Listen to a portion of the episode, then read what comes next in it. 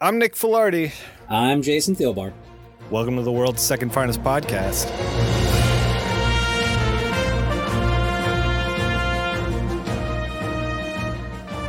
Today we're talking about Batman Adventures 3, which came out November 3rd, 1992.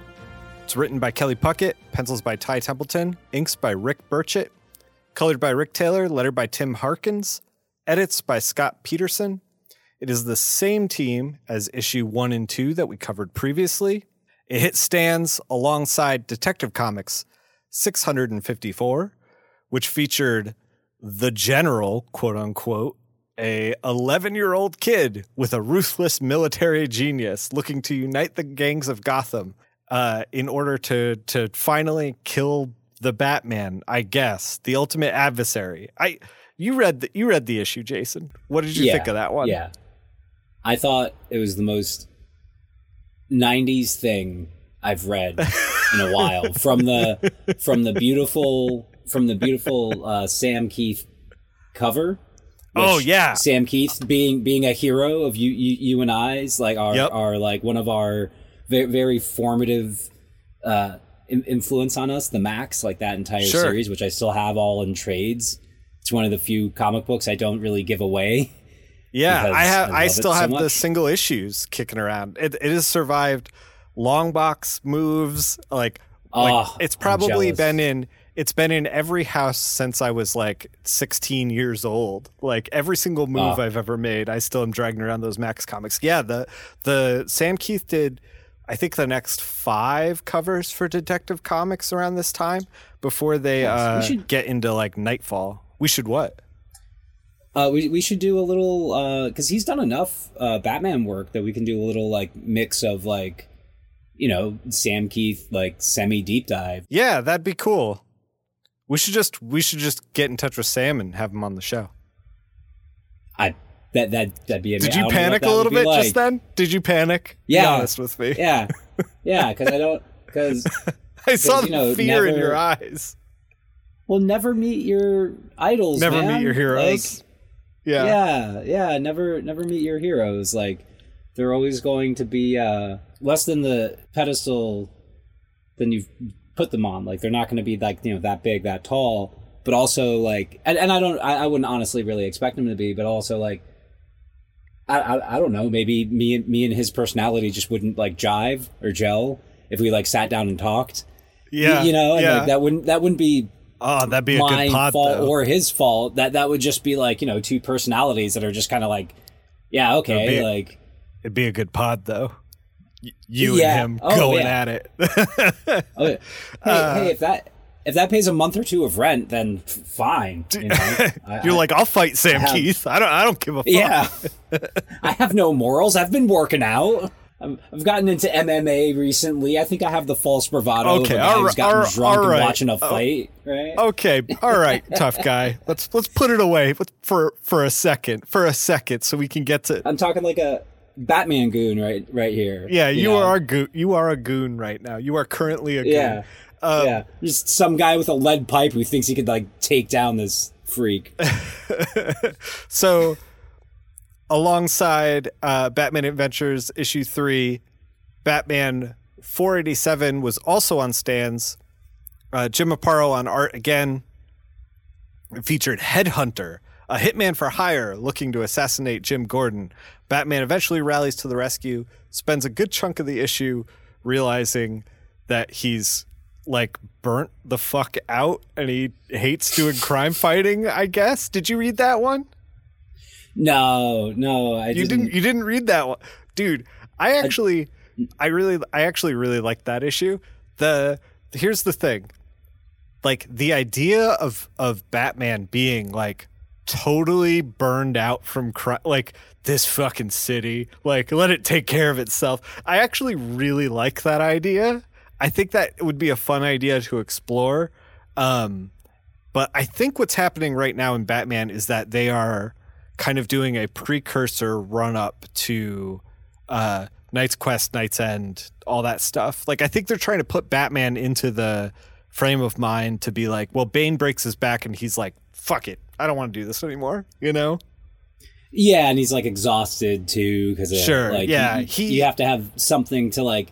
It's like it was like with Superman with the death of Superman, how it wasn't just Doomsday; it was all that crap like around him. Then it was Doomsday because it's like, oh, it's Yes. Superman, so it has to be this giant thing. Yeah, and this is the beginning. You're saying of of that. I yeah, I suspect that this is the beginning of that. He um spends uh, a few pages like going to the doctor and the doctor being like there's nothing wrong with you. Like you're you're you've got you're covered in scars but like I don't I don't know man. Like you're totally You're- fine. And he's you're like a he's- billionaire that's covered in scars. yeah, and he's like, I don't, I don't know. This is weird, but like, I, eh, nothing physically wrong with you for me to diagnose.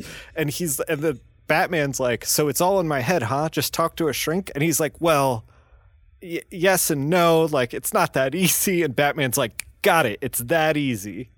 you know and then jim gordon's like about to get assassinated by this there's this character headhunter and he is also 90s comics to the max. He's just like a, a mohawk like skull earrings like he's calling got everyone grease balls. He's got pouches yes. It's Oh. very stupid. It's very stupid but i actually kind of really enjoyed this issue uh, as opposed to the last one. So yeah i I think that actually this week was actually a pretty good week for the Batman, or this month was a good month for the Batman comics. Um, yeah. it also brings it brings us to Shadow of the Bat number seven, which I think might have been the best Batman book on the stands. It is a story about a bunch of misfit villains coming together to pull a job. Um, it had art by the legendary Tim Sale in it. He gets to draw so many heroes in this story. It's so much fun, or so many villains in this story. It's so much fun. He draws Batman, he draws Catman, he draws Calendar Man, uh, Chancer, who I had, has like some kind of luck skill, um, and he's being tracked by Nimrod the Hunter, who's like got a stealth suit, and then Killer Moth shows up at the end. It's just like everything you could ever want. It feels like when I was reading it, it felt like Long Halloween has so many different villains in it, and this felt like a proto Long Halloween, even though Jeph Loeb didn't have anything to do with it. It felt like a proto Long Halloween. Like I was getting like a little, just a little taste, just a little taste of that Long Yeah. Halloween. Yeah, it was it was I'm a huge I've always been a huge Tim Sale fan and even as like he's one of those artists that uh even as I would like drift further away from uh the the mainstream superhero books that like anytime I'd be in Sarge's shout out to our uh local New London uh comic book store um and like I would always, you know, I'd always check out of like what's going on in the superhero books, and like anytime Tim Sale was on any any book, I, I always jumped to it because I remember in junior high, um, this uh re- this image comic, this Wildstorm comic, Deathblow. Remember Deathblow? Oh yeah, of course. So, so he was drawing Deathblow, and he was uh, an artist for a while at that point. But his his style was more like kind of traditional '90s style. And then Yeah. Uh, this this new series starts, and he just starts going nuts with like just seeing like, oh, I'll try, uh, I'll try uh, drawing like Frank Miller this issue. You know, just like blacks everywhere. like, yeah, no, maybe more uh, Mignola. Eh, actually, no. even as like as a kid, like I just remember being like, this is so cool seeing his like evolution and like someone willing to try something different. And like he's, uh, yeah, and like you said with the, uh, it almost looks like Long Halloween. It's like, yeah, he's almost at that like final stage that his art was like, uh, for long, like he's fi- he's figuring it out, and it's so Right. it's so rare that you see someone, especially after someone gets like a, a success, because I can't imagine the anxiety that like someone might feel of like, oh shit, I'm drawing comic books, something I've wanted to do my whole life. If I change, I'm never going to get another job again. Oh my god. you, you, I- you know, so I, like, I can't speak I can't speak for that ang- particular anxiety, but the anxiety that I felt when I got my first like Marvel DC work, first big 2 work, uh yeah, was oh oh god, I can't fuck this up. I have to get this right. And then it was like impossible to banish that thought from my mind. So like the entire time I'm working, it's like I got one hand tied behind my back because I'm just panicking the entire time. Like if you look at people's like first Marvel DC work, it's it's usually like them at like eighty percent. Like they're not they're it's not that they like couldn't do the job. It's that they needed to like get their head straight first, as far as like doing the job. Yeah, yeah, you're you're totally like um cuz it's getting close to football season. So there's this saying where you want uh, you want your quarterback to have a short memory because like if they Yeah, fuck up and throw right. an interception, like you, you don't want them going out there, like you want them to pretend like it never happened because like you have Right. to do you, you can't be thinking what if I fuck up when you're when you're out there or else Right, you know, right. You just like, want yeah, them your doing the next is play. diminish. Yeah, yeah. Yeah, yeah, and it's like yeah, you wa- like you want to do good on the book, but like you want to do so good on the book and get other work for the you know the the big guys that you're like oh shit, oh shit, oh shit, oh shit. I appreciate you bringing sports to the podcast, Jason. I think that there's probably going to be a high demand for that, an extremely high demand. Well, I mean, I'm there has to be fantasy sports at least is so popular. There has to be I know, some and it's so nerdy. percentage. Yeah, there has to be some percentage of, of people who've never watched sports in their life who got fooled by the whole fantasy thing and now are just they're just like, well, we've had this league for ten years now. I still haven't watched a football game, but I love numbers. Yeah, it's basically D and D. I got Yeah. roped in. I don't know. Now I'm here. Yeah, I'm sure there's Yeah. crossover for sure. In addition to Batman 487 and Detective Comics 654 and Shadow of the Bat number seven, there is a fourth Batman universe book called Robin 3. I don't know why DC was doing this at the time, but they would make little like Robin miniseries, and they had Robin one and Robin two, the Robin numerals, and then now there's Robin three, and it's called Robin I three. I remember those. yeah, they were they were so No. strange. It's so strange to me because oh I was like, god. I remember seeing them in the um, uh, back issues bins at Sarge's and being like, Robin 3? Is this about the third Robin? And then I'd look and it's Tim Drake. And I'm like, is he the. He's the third Robin, right? He is the third Robin. And I'm like, so Robin 2 about uh, the second Robin? And I look and it's like, no, it's it, it's. I think it's Tim Drake. I think it's. I don't know for sure. I'd have to check. But like, I was. I remember being like kind of mystified because all these other books would be like, you know, Shadow of the Bat, Last Arkham, and this has Robin, Cry of the Huntress. And I'm like, why not just call it Robin Cry of the Huntress? I don't know. It confused me when I was a kid. It is still confusing me today.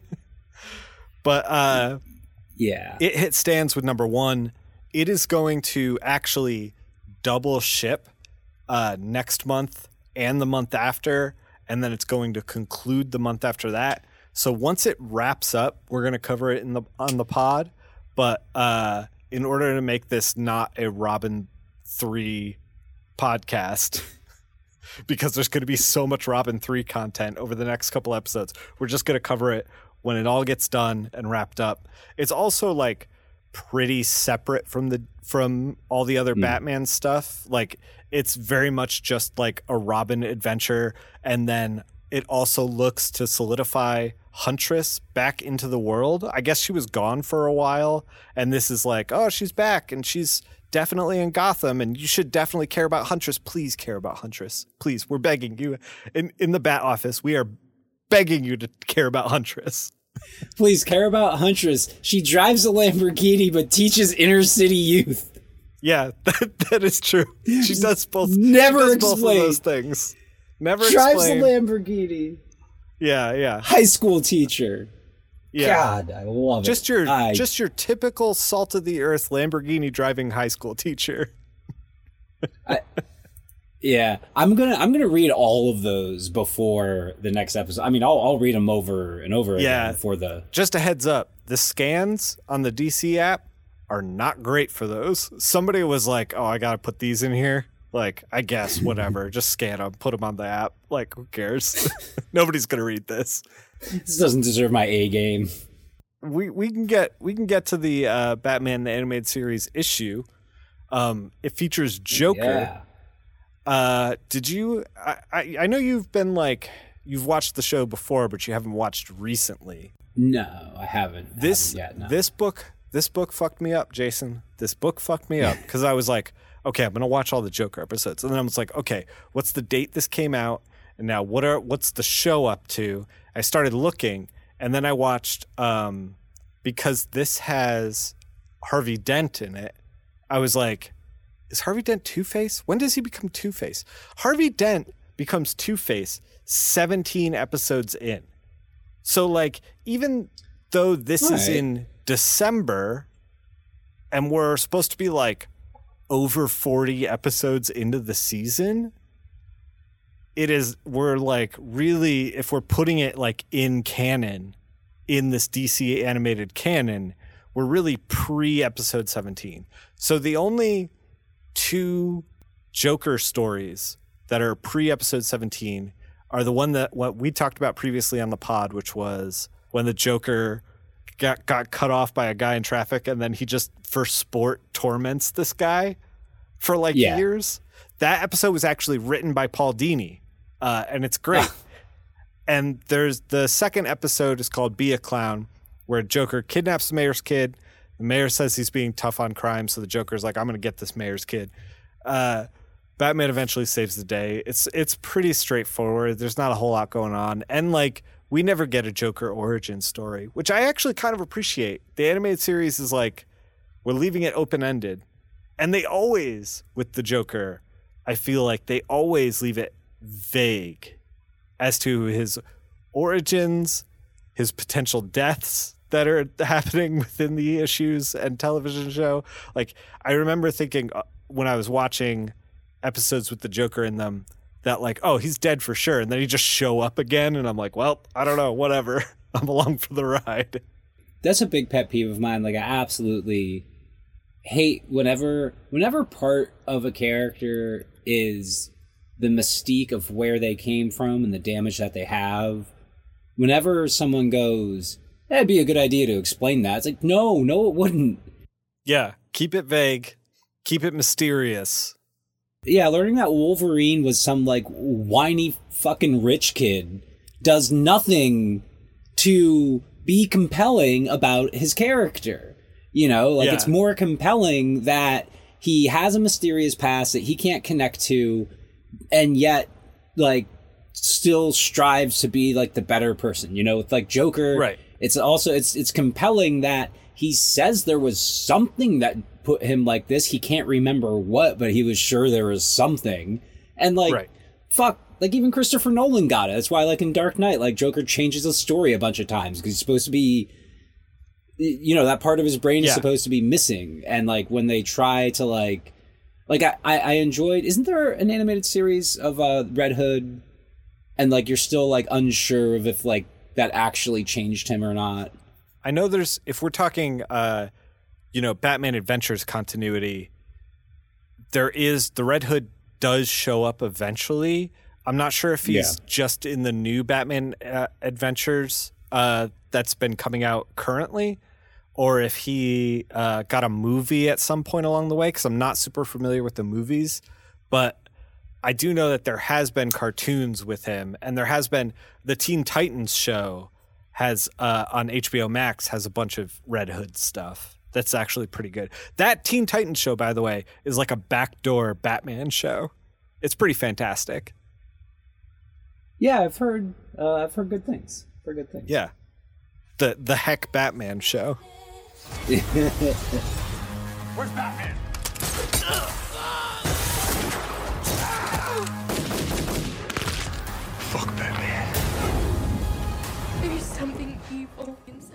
The issue, The issue at hand. Act One, Joker's late night lunacy.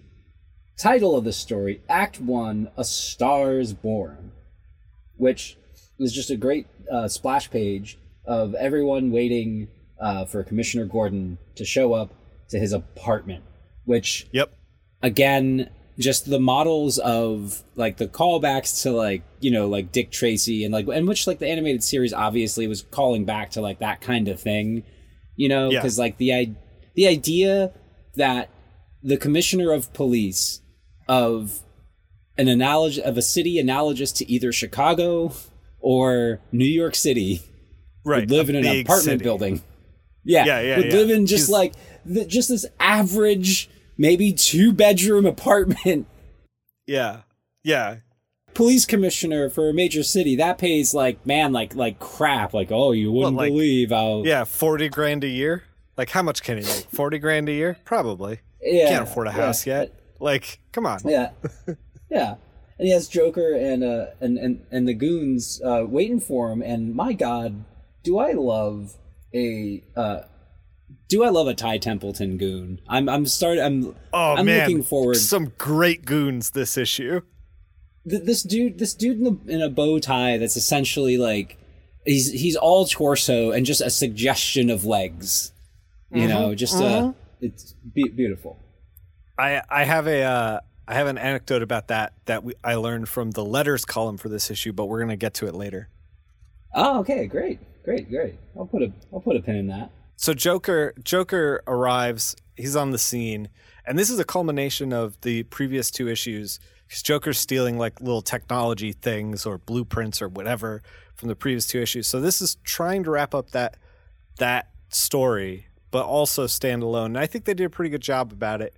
Uh, because right right from the get go, it's not like Joker's not like I got all these pieces. He's he, instead he's like I'm in the commissioner's apartment and and my goons are gonna kidnap him.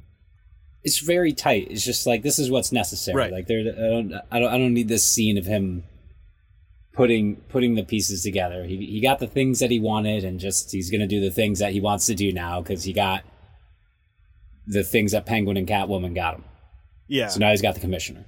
Yeah. So he he tranks the com- the commissioner, and the goons drag him off, and then it it cuts over to Batman. What what's Batman up to? Batman be on a roof. He's Yeah. on a rooftop, shouting at a gangster, Yep. holding a gun to a lady. Yep. So in his element, I would say. Oh yeah, like nothing like I mean, if if Bruce Wayne knew what like, you know, knew how to be horny, like he'd be like, "Ah, why do I always feel this a certain way when these things happen?" You know, but he just doesn't have the he doesn't have the vocabulary for it. But he's like, "This makes me this makes me really something, something that Are I you like." say, Are you saying Bruce Wayne is is horny for uh, punching goons on rooftops? Is that, is that what is that what gets him gets him going? yeah. Yeah, like like that that specific. Because that's what gets me going too. Yeah, it's the only thing. It's the only thing these days. the only anymore. thing. Yeah, I mean, come on, like So Batman's up there. It's like the tail end of a, an investigation that he's conducting separately from whatever the Joker has got going on. Um, he wants some tapes. The goon says he doesn't have the tapes. Batman's like, "I'm gonna, I'm gonna be back," and like, I guess, I guess you don't have the tapes. And then the, Batman leaves.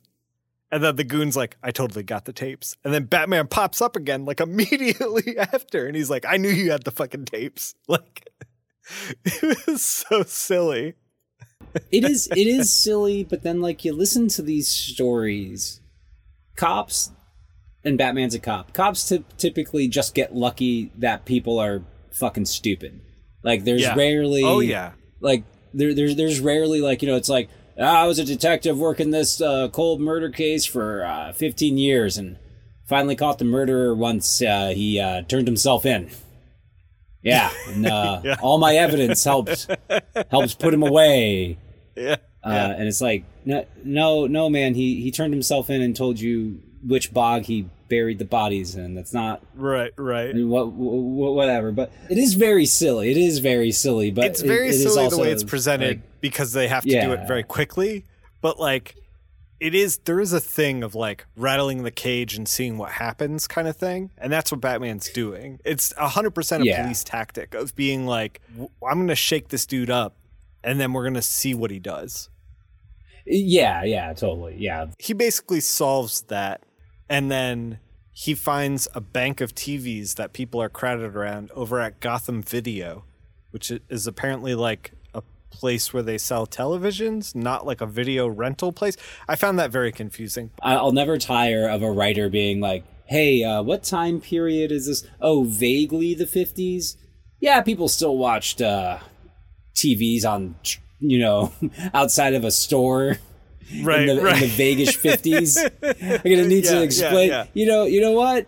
Great. Here's here's how I'm gonna have the Greek chorus. I'm gonna have my Greek chorus of TVs here explaining all this shit for you. Sure, sure. Yeah, You- and Joker yeah. just like lord dumps like crazy. Oh, like yeah. he is just was- he is just chatting about every his whole plan and what he's got going on. He's got Gordon uh you know tied up. And he's like Yeah. every every day we're gonna i'm gonna interrupt your broadcast. And this is what he needed the tech for. And he's like i'm gonna interrupt your broadcast and then just like fuck people up basically. I'm just gonna tune them up on live tv and and after just making fun of that uh that that style of the the televisions uh I, I still gotta say though like they they make it compelling and dramatic. It's the you know this beautiful Oh, yeah. like panel the the panel break of batman and the repeated jokers like i swear when i was reading it i was hearing mark hamill's joker voice 100% in my dude. head like all, just all i when i read this thing like all i hear is mark hamill and uh kevin conroy like that's all i hear Mm. Yeah. those are that's my baseline ever even when i read stuff that's not animated series uh, i can just hear them in my head um and i will say between the previous couple pages and the next couple pages some great shots of batman doing batman things like punching goons and swinging on rooftops. Uh ty Oh, yeah. templeton at like just killing it. And then uh, in the next couple pages some incredible shots of joker being the creepiest motherfucker in the room the craziest most unhinged sociopath in the room in the planet yeah. Y- yeah like it's it's like one of the it, it, it made it this being a kids comic and like even though Oh, there was yeah. still even though there was still the comics code authority back then like for the other books that were being published it was like might as well have been gone for the most part you know at that point from a lot of Yeah. like mainstream books in the 90s you know so like eh, it's like wh- whatever's whatever but like the sheer fact of like they're like oh well we can't show it being that violent it's like okay well now it's even more disturbing Yeah, yeah. So they have this these series of shots over the next couple of pages where Joker is telling them, telling everyone that he's basically just gonna tune up important people in the city, like over and over again every night. Ty Templeton, to his credit, keeps getting like the camera keeps getting closer to the Joker. So like mm, Joker keeps yeah, getting yeah. bigger in frame, and like he becomes more of a presence. Like he starts out on this little tiny TV in a window and then before you know it it's like a shot of commissioner in front of joker holding a bat and and it's like you don't even see all of joker it's just joker's hands and the bat over the whole panel and like commissioner's face small in the background being like realizing what is about to happen. Yeah, yeah, and and just like and then on the next page that the the the the thwacks and then the the close up of a sweating Joker like yeah. just like still still laugh like it's like oh yeah wait yeah this man is violently insane. So like what you're alluding to is like joker like eventually we get the shot of the bat and then on page seven we have joker like about to swing and, and the commissioner in front of him. And then the next panel is reaction of like a shocked crowd. And ty templeton is such a good cartoonist that like this crowd is like genuinely disturbed. And then the next panel Yeah. is joker sweating still swinging and then stoic batman panel and you get the wax sound effect. And then eventually he comes back and he's just like drowning in sweat. His hair's a mess. He's got his hands on his face and he's just like chaos you know? Like that's what he Yeah. wants. He wants chaos. Yeah. And then he puts himself back together for the closing of the show because he's a prof- he's a professional Joker. Yeah, he's yeah he's he's he's an entertainer. You know. Yeah, It's yeah. Like, and he's yeah. like, "Well, that's all for tonight, and you know, we'll we'll see you we'll see you next time." S and I'm on every channel, so you can't miss me. yeah, like that's what's scary about him. You know, and like no and no offense to anyone who like works on these on these like current books, but like that that like Joker with like the spikes across his face or something. Like I don't I don't I don't know. I don't like. I don't. I don't. Are you follow. talking kill killing? Are you talking about the Batman who laughs? Is that what you're talking about? I think, yeah, I think so. Yeah, it's like the the Joker that looks like he he like is trying to impress a goth chick like really really hard. Oh, you know, oh, when they like- redesigned him and they like slicked back his hair, they put him in black and stuff. Yeah, yeah, yeah. Oh yeah, yeah, yeah, and it's just and it's just like, well, no, that's not what's. It's like what's supposed to be scary about him is that he's supposed to be this like comedian and he's supposed to be like hey man like let's chuckle and like have bright colors and like i'm a clown and then he's gonna fucking murder you like when you take away that that other half of the coin, I think you're 100% right about this. When you take away that that side where it's like I'm violent and I look violent, it like takes away from Joker's mystique. It should be yeah I'm I'm violent and you're never to see it coming. Yeah, yeah, exactly. Yeah, because I don't, I'm not advertising that I'm violent because that would defeat the, the my point. Yeah, You because know. the point, the I wouldn't even say the violence is the point for the Joker. Like, the point is the show, like the twist. You know? Yeah, yeah, because he's just, you know, he's just a crazy, he's just a crazy guy. Yeah, that Joker bit where he's like tuning up Gordon with the bat. I think that was maybe the best of the issue Yeah, because from here it's like all Batman, you know, figuring it out and like putting a stop to the Joker. That moment where like Joker's tuning him up and Batman's helpless is such like a potent moment in the comic. it's the all is lost uh, moment. Yeah, let's get into uh act 2. You want to kick us off? Act two, I want my JTV, which begins with just the beautiful, beautiful man that is uh, Detective Bullock, angrily pointing at a a, a Harvey Dent that looks like. and again, this this comes from a place of love, but like my, one of my first thoughts when I saw this was like, oh, this is like a. This looks like someone uh, was drawing was asked to draw an Italian man in the 30s, back when Italians in America were still considered ethnic. You know, Yeah, Like- absolutely. like- it fits the time period really well. it does, it does, and it's and it's great, and he does it does a, like a great job. Yeah. but like it, it just looks like from a pasta. What's pasta? Yeah, he he would he'd be totally at home on a pizza box, hundred percent. Yeah, Uh, yeah, yeah, yeah. What's great about Ty Templeton, and I think that like this is a skill that not a lot of artists have. A lot of artists figure out, and you know, I'm including myself in that. They figure out a few faces, and they kind of just use them over and over again. And Ty Templeton is really like pulling from so many things in this issue. Like you you look at I mean obviously Batman's got to look one way, Bullock has to look look a certain way, Gordon, Joker, they have to match the show. But like you look at like the crowd scenes, like shocked at the Joker tuning up uh uh Gordon and you look at um the goons that he's drawing through the issue and it's just like Ty Temple man, it, he's just like Ty is just like Putting in the on fire. Yeah, man. Yeah. He's just on fire this issue. facial expressions are something that like I always like I'm always jealous of because I've always been terrible at them and and it's something It's that tough. I do really want to work on and whenever I find an artist that can can do them really well it's like I just respect it a lot because there's just so much there's that uh, there's that like subtlety to it to like the expression and to making them look different you know because there's only so many shapes Right. you know and there's only so far that like you can like bring a difference before it seems like too much Yeah, a lot of artists will will be like, okay, I know these faces are similar, so I'm going to give this guy a baseball cap, and this guy's got a mohawk, and and like that's how they kind of like start to to give a heads up to the reader that they're different people. Yeah, yeah. This is mustache guy. This is yeah. Right, right, right. And you can you can get away with that a lot, but uh, Ty Templeton's really just like going the extra mile in these in these issues.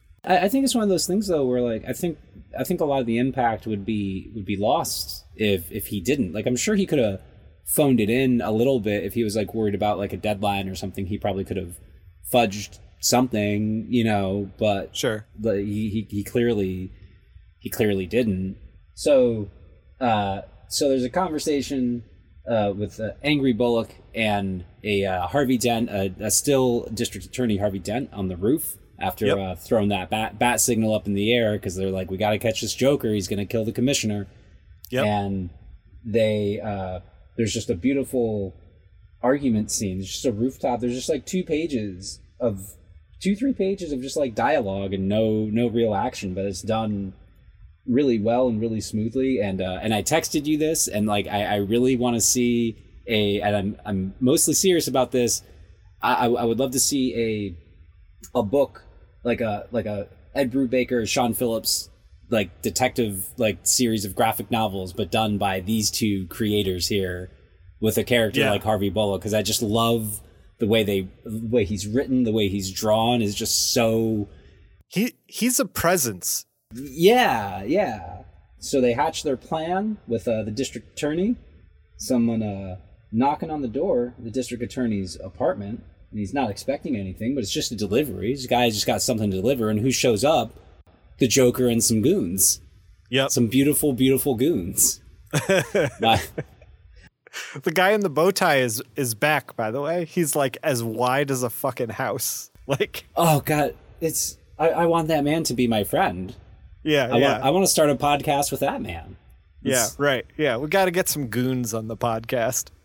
Yeah, yeah. If anyone, if anyone's listening to this has ever been a professional goon, we'd love to have you on. Yeah, Uh, just talk some things out. It'd be a great insight. And so yeah, and, and again, just some great tight action uh, as well. Like there's just like a lot that happens on a single page, and but it's so fluid and it doesn't feel uh, choppy. Like when they try to like get things done quick, it can sometimes feel like it's just like a like a, a like a rug pull or something like that, you know. But this doesn't this doesn't feel like that. And so uh, Harvey Dent is captured, and what's this? Batman jumps in. Oh, Batman's Yep. beating up some goons. He's beating up some goons, and then he gets hit some, hit with some darts. Joker Yep. Joker pulls a gun, hits him with some darts, and there he goes. He's uh he's got Batman and Dent. Joker's got a great line where he says two for one, my lucky day, and I was like, this is this is very good because Harvey Dent is Two Face, and it's a two for one. This is excellent. Oh Kelly shit! Kelley Puckett on fire, on fucking fire. did not pick that up. I was I was too I was too enamored. I'm the I'm the baser animal they were going after, and I was just like I was just blinded by the violence. Yeah, You know, the violence clapping for that. all very good yeah some some real excellent batman's fighting them on a staircase which is like not an easy thing to draw and uh again ty templeton is like dynamic poses on a staircase you feel like when people are off balance like he draws that really well it's a it's a very difficult thing to do um everything's just cartooned beautifully Yeah, like is he, was he like challenged by somebody? Like, did someone bet him that? I don't know, man. Because you don't, you do not have to put Batman on a staircase fighting a goon, but like he did, and it worked. Yeah, and not and like not at that angle either. Like you could have you could have done it in profile and just done like an idea of stairs and fuck the perspective. You know, like to have Yeah. not have to deal with that headache. And like Ty Templeton's like, nah, come on, like He's like, I'm just gonna knock this thing out. I wonder if with this issue, Ty was like, I know that I'm. Uh, this is the last issue that I'm doing for the foreseeable future. Like he doesn't, he doesn't know because they've slated. They said in the first issue that they're going to do six, six issues, and this is the end of like a third issue, and when there's a new creative team that's coming in next. So I wonder if Ty Templeton is like, oh, you're going to replace me. Like let me cra- let me crack my neck and like get in there. You know what I mean? Like he's like Yeah. cracking his knuckles and he's like drawing the hell out of this thing. Yeah, yeah, it's like some uh some friends of mine that I've had that have been in bands how they're like you know, they like they they always hated following like some band that was just like they didn't know but was played a much better set than they ever hoped. They're like, "Ah, fucking great." Yeah, because they, cause they want follow it, that. you know? Yeah, right, exactly. Yeah, yeah, you're just like uh I when I did um uh Justice League uh Infinity, I, it was like post COVID and I uh, was looking for work and this was the only thing they had and I mean I'm a big of course Batman animated DCU fan, uh DCAU. And so I was like, all right, all right. You haven't hired me in a while. Like I'm dying for gigs. I have all the time in the world. I'm to fucking destroy this thing. I am like, but when you get these pages in, I'm I'm gonna like flatten you with them. Like they are gonna be as as good as I can possibly get them. And I wonder if if Ty had some of that fire when he was like working on this issue. I'm going to I'm to I'm to crush this so hard that you're going to you're to be like I should I should really call my mom. Yeah, right. Some, yeah. you know, I- it's to well, be that like, good like I think that Ty was thinking. I mean, like I'm putting words in his mouth, obviously, but I think that Ty was thinking, like, you know, there's going to be another artist that comes in here that's very talented. Like, he's Yeah, going to do three yeah. issues. I'm going to do three issues. I want these three issues to be the ones you remember. You know?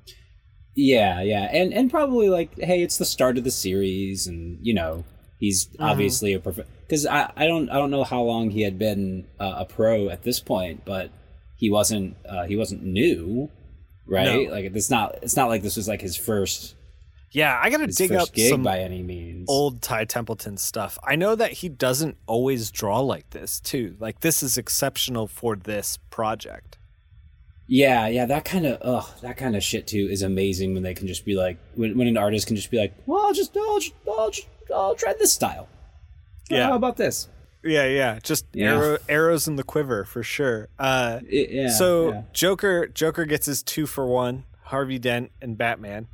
People in bars, like the mayor is like uh, watching JTV because like it's on every channel and you can't Yeah. avoid it.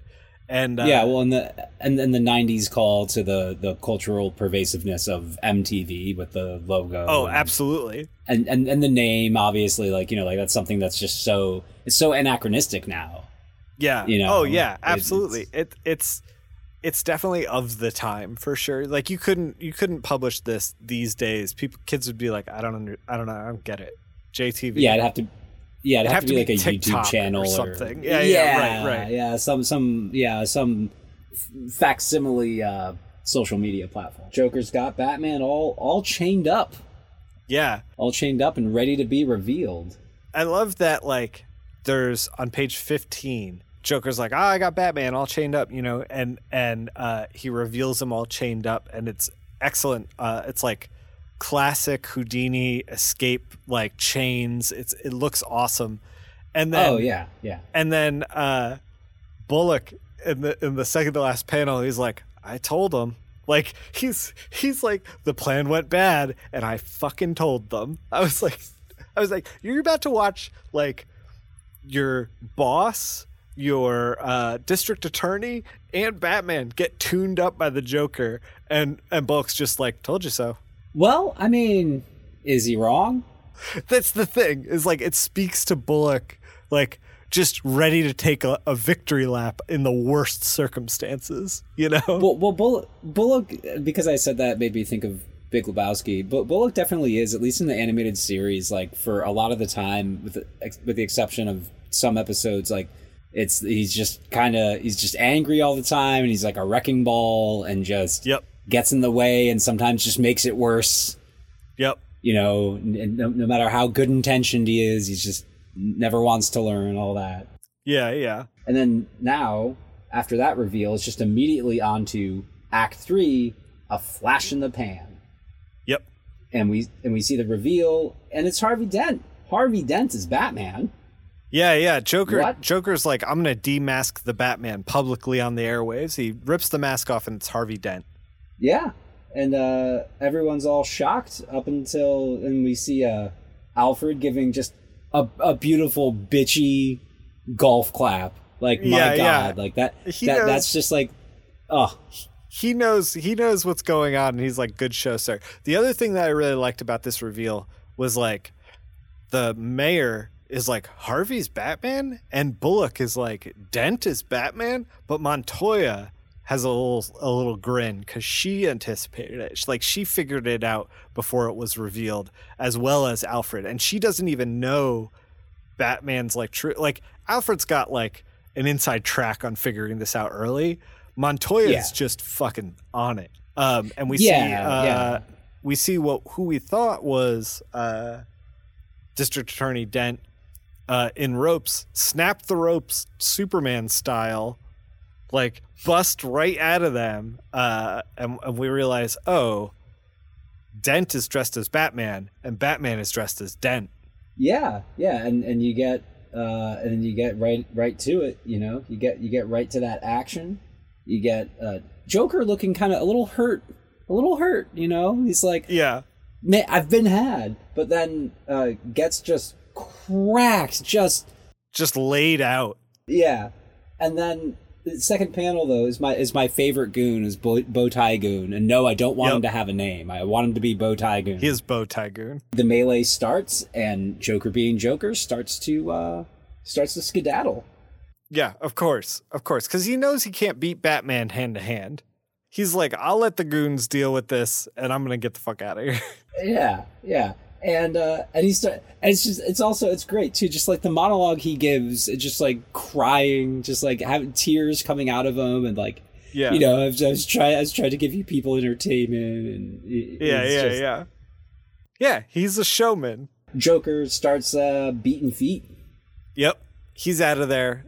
Batman has mopped up the goons, but he's like, I got to go after Joker. He takes the time to change into his suit.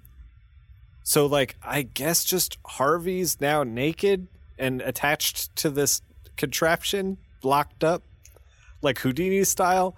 I don't know. Whatever. Maybe they packed another suit. I don't care. Batman's getting out there. And it turns out they're on a boat. Hold, hold, on. You don't you don't want to spend like the next hour trying to figure out how he got into his suit. You don't want to dig into that just a- story. deep dive on stuff that is totally unnecessary. That that you know what that that will be a, a Patreon stretch goal if we ever start a Patreon. I, I will Please, do like hours and hours a month on me talking about the most insane, banal shit. Like you give me a topic Please, and I will, please. I will dive into that. This is uncharacteristic for a podcast, but I am begging you to not support our Patreon. I am on my knees begging you. So Batman uh, decides he's going to chase after uh, the Joker, but he's on a boat. But he he sees the Joker on a second boat, which uh, logistically also a little sketchy, but okay, we're rolling with it. Batman sees a harpoon gun. He's not going to let Joker get away. Harpoons the boat, and he is flying, like attached to this boat, just getting tr- like like pulled on the water. And again, Ty Templeton, incredible action. When people do uh, a figure drawing and they have line of motion through the figure like it's that up and down the line on these pages. Like you really are there being like flung around with batman. And he does these like nice wide panels. Like a lot of the book so far has been panels that are taller than they are wide to to accommodate text to accommodate uh uh you know motion and stuff and yeah the scenes yeah, like so you yeah. can see the backgrounds and stuff like this at this point we're almost entirely horizontal as batman is being pulled and it creates this like incredible motion Yeah, the the la- the last panel on on on this page on panel twenty, like I, I stared at it for like a while. Like it's just so you're right, like just that, that motion and that weight, like you you feel of it, and like the panic of like, you know, like you can feel it's like oh he's really in the water, struggling to you yeah. know, pu- pull pull himself from this rope up onto this speeding boat. You know, like it's just yeah. He eventually gets on the boat. Uh joker's singing a song i've been working on the railroad. And then uh batman just slugs him again. That's that's twice in the twice in the face. Joker can take a punch. You, you gotta give him that at least. Joker uh, tries to reason with Batman. No, no, no. We're we're all in this together. Violence doesn't solve anything. Like absurd reasoning. And then he's like, Yeah, blah what blah creepy blah. asshole. Yeah, and then he's like, blah blah blah. Turn around, stupid. Batman turns around and he realizes the boat is headed towards the rocks. The boat fucking explodes. And then Batman comes out of the water and he's like, Someday soon, I'll have the last laugh, Joker. And then you hear Joker laughing in the distance, and that's it. It's a wonderful action-packed uh, finale to Yeah, You know, what'd you I'm- think I'm- of what'd you think of like all three issues as as a whole, as a piece? I, I thought I thought it was a really good introduction uh, to Batman. You know, like if if I was gonna get a kid uh, into the Batman books, even today, like someone who's like you know eight years old, like around that age range, I think it's like seems appropriate, like for their age, and also it's it's just such a smooth, like easy read, and um, there's not a lot of complication to it if you're not looking for it. Like obviously, like we're we're huge, like We're you're you're a professional. diving. I'm a huge, yeah, I'm a huge comic book fan, and like you know, have all that like you know theory background and all that crap. But but yeah, it's it's just a it's really solid, really well done. They don't try to do. Um, they both obviously did like a very good job, you know, and Yep. and very and by that I I mean like very thoughtful, like more thoughtful than it appears they had to be. Um, Absolutely.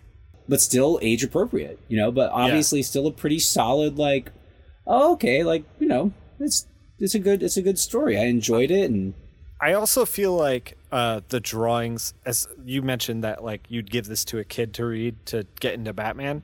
I feel like the drawings are simple enough that uh, are just deceptively complex. So a kid could learn how to draw Batman from these books and have a good time with it beyond reading the comic. You know. Uh, Yeah. And I also feel like because they're deceptively complicated, a kid could potentially like pick up like some good habits just from these issues.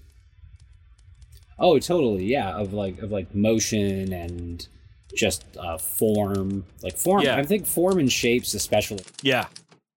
You want to hit the letters column? Set it up. You didn't get a chance to read the letters because they're not included with the uh, Batman Adventures, but there was a few things that I wanted to talk about within the letters column uh, that I kind of gleaned from it. Uh, first thing was that shocked me was that people were putting their full addresses down in these letters. So the letters would come in, right? And then it'd be like, I liked the issue. And then it'd be like Nick Filardi and then my full address. And and I was like, this is wild to me. Cause this is 1992. We got to keep that in mind. So we're we're pre-internet forums. Like there isn't like the anonymous like opinion machine of Twitter. So Yeah. you could essentially be like this person read batman and they liked it and i read batman and and like it seems like we agree about something. I'm to write him a letter you know like you could start to correspond with people in the letters columns which is wild to me. I wish that uh i was a little older when this stuff came out. I started like asking some friends like you know, did you ever correspond with anyone in a letters column? Did you ever send a letter in? Blah blah blah. And uh, I had a couple of people be like, I sent letters in all the time. Some got published, some didn't. Uh, some of my friends were like, you gotta you gotta hear this story about this person who like entered a correspondence that was like very strange. And then I didn't realize this, but um, the creators, the husband and wife team who created ElfQuest, apparently met from a Silver Surfer like issue letter. yeah, yeah, yeah. So Wendy Wendy wrote in to a Silver Surfer comic and put her name and basically sh- that milkshake brought all the boys to the yard because apparently apparently Jason she received hundreds of letters like it was like a girl who reads Silver Surfer like and has an opinion about it I gotta I gotta write to her I gotta write to her and apparently she met Richard through that I don't know what he did to make his letter stand out from the hundreds of others but there it is if I know nerds and I know because they, they are my people, my, my guess is that his letter just contained stuff about how much he also loved the Silver Surfer too, and that was Yeah. about it. And she was probably like, "Oh, someone who sees me as a human being." Cool. this person seems interesting, and I, I guarantee you the vast majority of them were some some version of to from probably like mostly polite and benign to like creepy like Oh yeah, I bet she got. I bet she got some weird ones. I bet she got some weird ones. But anyway, I was struck by that from the letters column. That was like jarring to me to see people's full addresses in print, and I, I half thought I was like, maybe I should write to some of these people. I wonder if they're in the same house as they are from 1992. But I don't know. Maybe that might be a, a future experiment. At any rate, um, I took a look at the letters, and uh, this is issue three. Most of the letters talked about issue one, and uh, issue one was n- not even in color. A lot of the letters were from uh, a black and white preview that was made available at the Chicago Comic Con July 2nd to the 4th in 1992. oh wow So it was either that or Scott Peterson, the editor, had mailed out some advanced copies of black and white, like photocopied, stapled together, sent them to some people just to get some letters in, kind of thing. yeah some screeners if you will Right, right. So it's kind of wild because like this is so this is July 1992 when this is uh, coming out. For anyone who doesn't know, also what was happening in 1992 in comics was uh, the foundation of Image. Image was just getting off the ground. yeah So the Chicago Comic Con featured guests were Erik Larsen, Rob Liefeld, Todd McFarlane, Whilce Portacio, Marc Silvestri, and Jim Valentino. And this was right before that they moved to uh, the Rosemont Convention Center. Um, I when I went to uh, Chicago Comic Con in 2005 when I was like desperately looking for work and I just put it all on a credit card. it was like a disaster. But was uh, it still uh, wizard world at that point I think it was. It was. I don't know if it was Wizard World in '92. From the flyers that I that I saw online, it was like still mom and pop. yeah it didn't become wizard world till way later It was at a Ramada, like right off of the airport. And Jason, there is nothing around there. It says Chicago, but you're like in the middle of nowhere. yeah you're in the burbs So it was like 5,000 people attending this show, and they had all of the image crew there who were brand new to their new company presenting themselves. And then quietly on the side, there's also this happening with Batman the Animated Series. And uh, Batman the Animated Series hadn't even dropped yet. So people were getting previews of that as well, uh, which is like pretty exciting, like a pretty exciting moment for a comic reader and for anyone who loves comics to attend this show and get these like two moments in time like right next to each other. yeah yeah and and also like a, a bit overshadowed by freaking image Yeah, at least in yeah. the comic I- book side of it I was like- also I was thinking too. I was like, I wonder like how I assume Scott Peterson was there, like promoting the animated series, and DC had a booth. I wonder if Marvel had a booth. Like, how do you? I wonder what like what it felt like at the time to be in a Marvel booth, like as a Marvel person, and then staring down an image booth because there's only five thousand people there. There's not a lot of people. It's a small room. I wonder if it was like, ah, no worries, it's not a big deal, or if it was like visible tension. You know what I mean? what I remember from Image starting up was, uh, and that's around when I really started paying attention attention to comics. Is Yeah. got, you know around twelve years old or so. Um, like, I, I think it was a lot like if you had like a a blockbuster style film opening the same weekend as Jurassic Park, you know? Yeah. And you're like, and you're like, oh, dinosaurs, huh? Trying to make dinosaurs popular again. Uh, whatever. Well, our, our our film has cool explosions in it too, and then like you know, two weeks later, you're like, no one, no one's thinking about your shit. They're all, Yeah. They're all in on Jurassic Park. Yeah, yeah, yeah.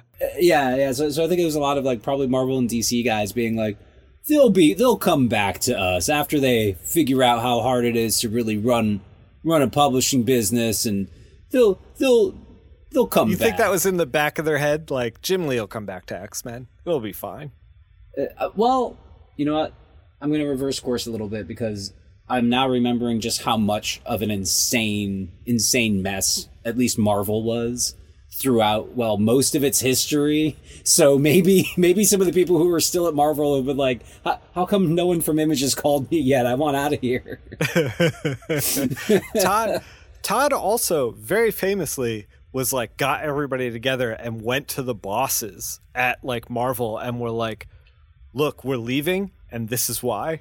So, I mean, I don't know, maybe there was bad blood. I, it's it's Oh, there's, no totally way to bad know for- blood. yeah. there's no way to know for sure like how that convention was. I wish if I could could talk to Scott Peterson if I ever meet him at a show, like that's what I want to ask him. I want to ask him about like this particular show because he's bringing this exceptional Batman content and then the guest of honor is Image and it's just like how what was the room like? You know what I mean?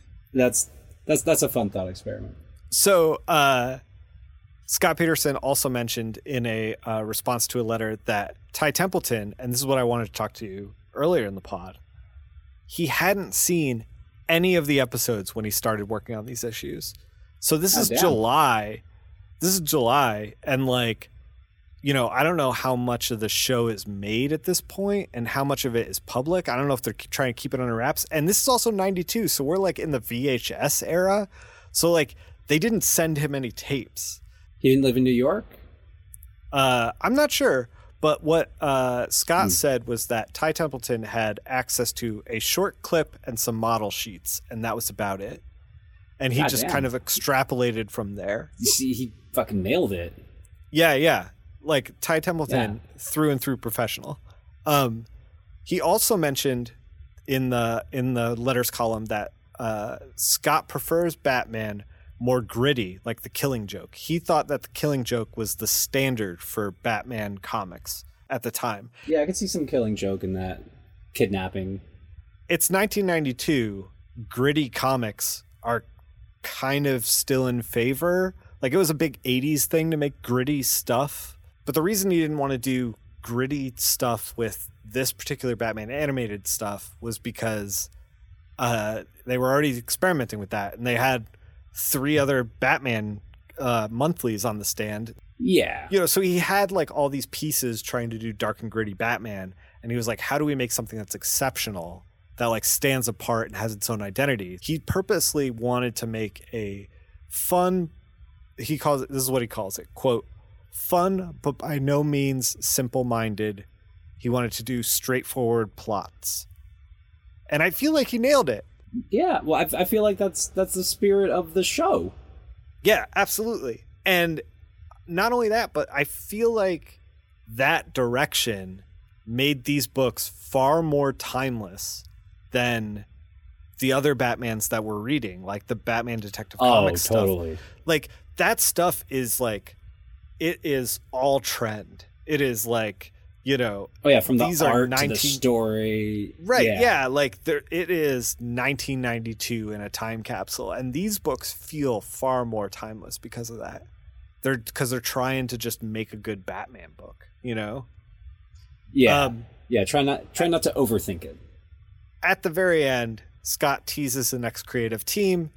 They are not names that I recognize, but I wanted to mention them anyway because Scott said that uh, Marty Pasko is the story editor on the show, and he he writes the next couple of issues. Oh, fun. Brad Rader is a storyboard artist on the show, and he draws the next couple of issues. Oh, that'll be that'll be really interesting to kind of break down. Yeah, I, I think it'll be interesting to see, especially because Ty Templeton had no like roadmap for this. He was just like, I'll fucking figure it out. To go from like the Ty Templeton books to someone who is like, I have been living and breathing this show. Two people, in fact, who have been living and breathing this show for so long. I think it'll be a, interesting to see if there's like a tone break if like issue four feels different than the first three or not i don't know Yeah. we'll see You want to hit the two read pile? Yeah, let's hit it up.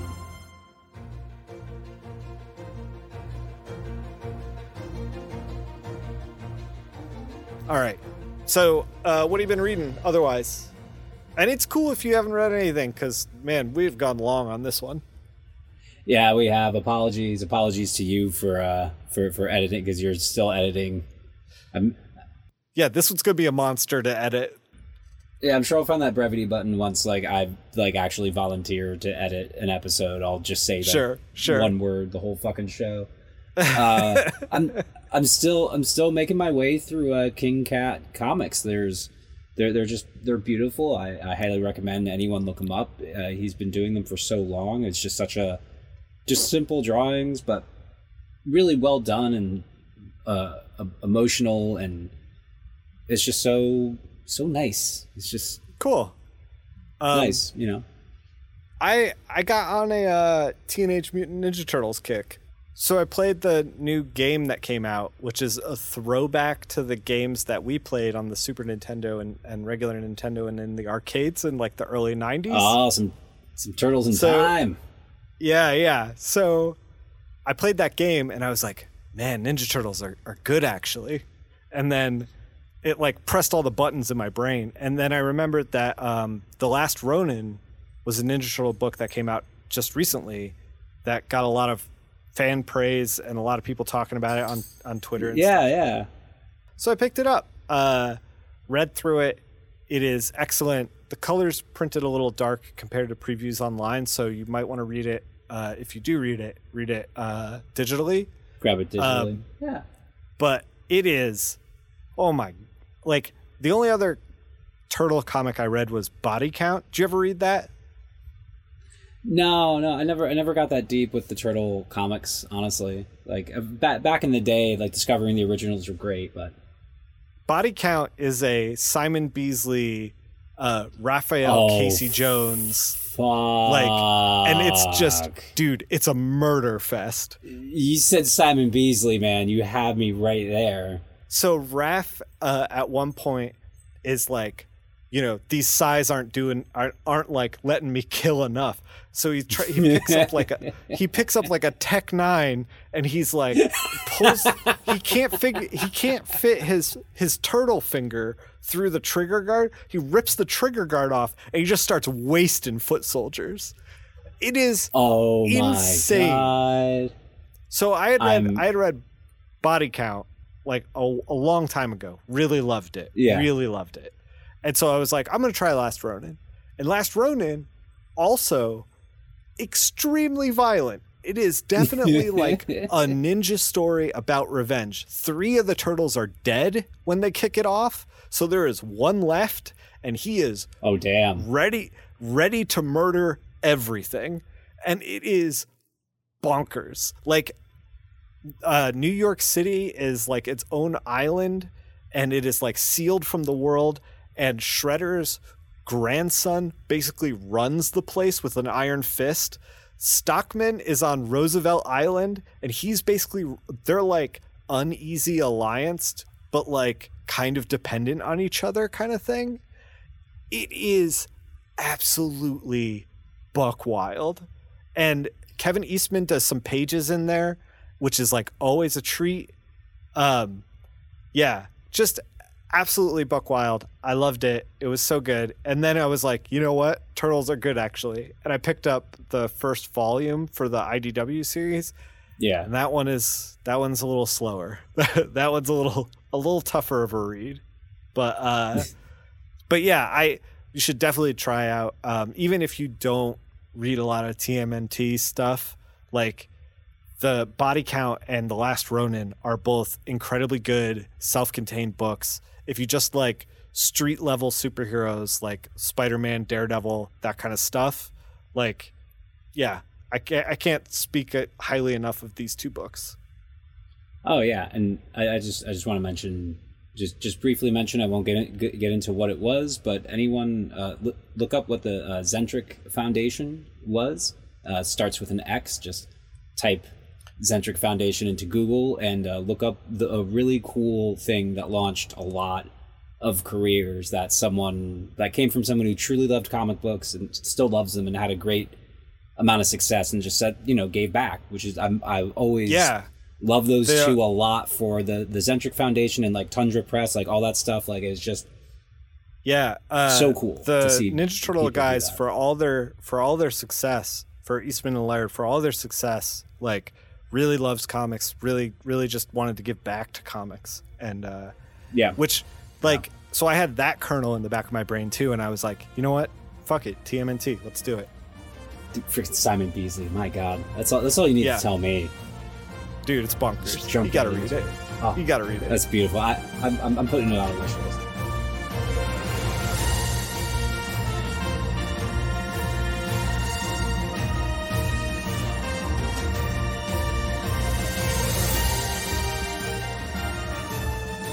People want to correct me, they can get in touch with me at Nick Phil or at the podcast Twitter at World's Second Finest. That's with a two, two ND, World's Second Finest.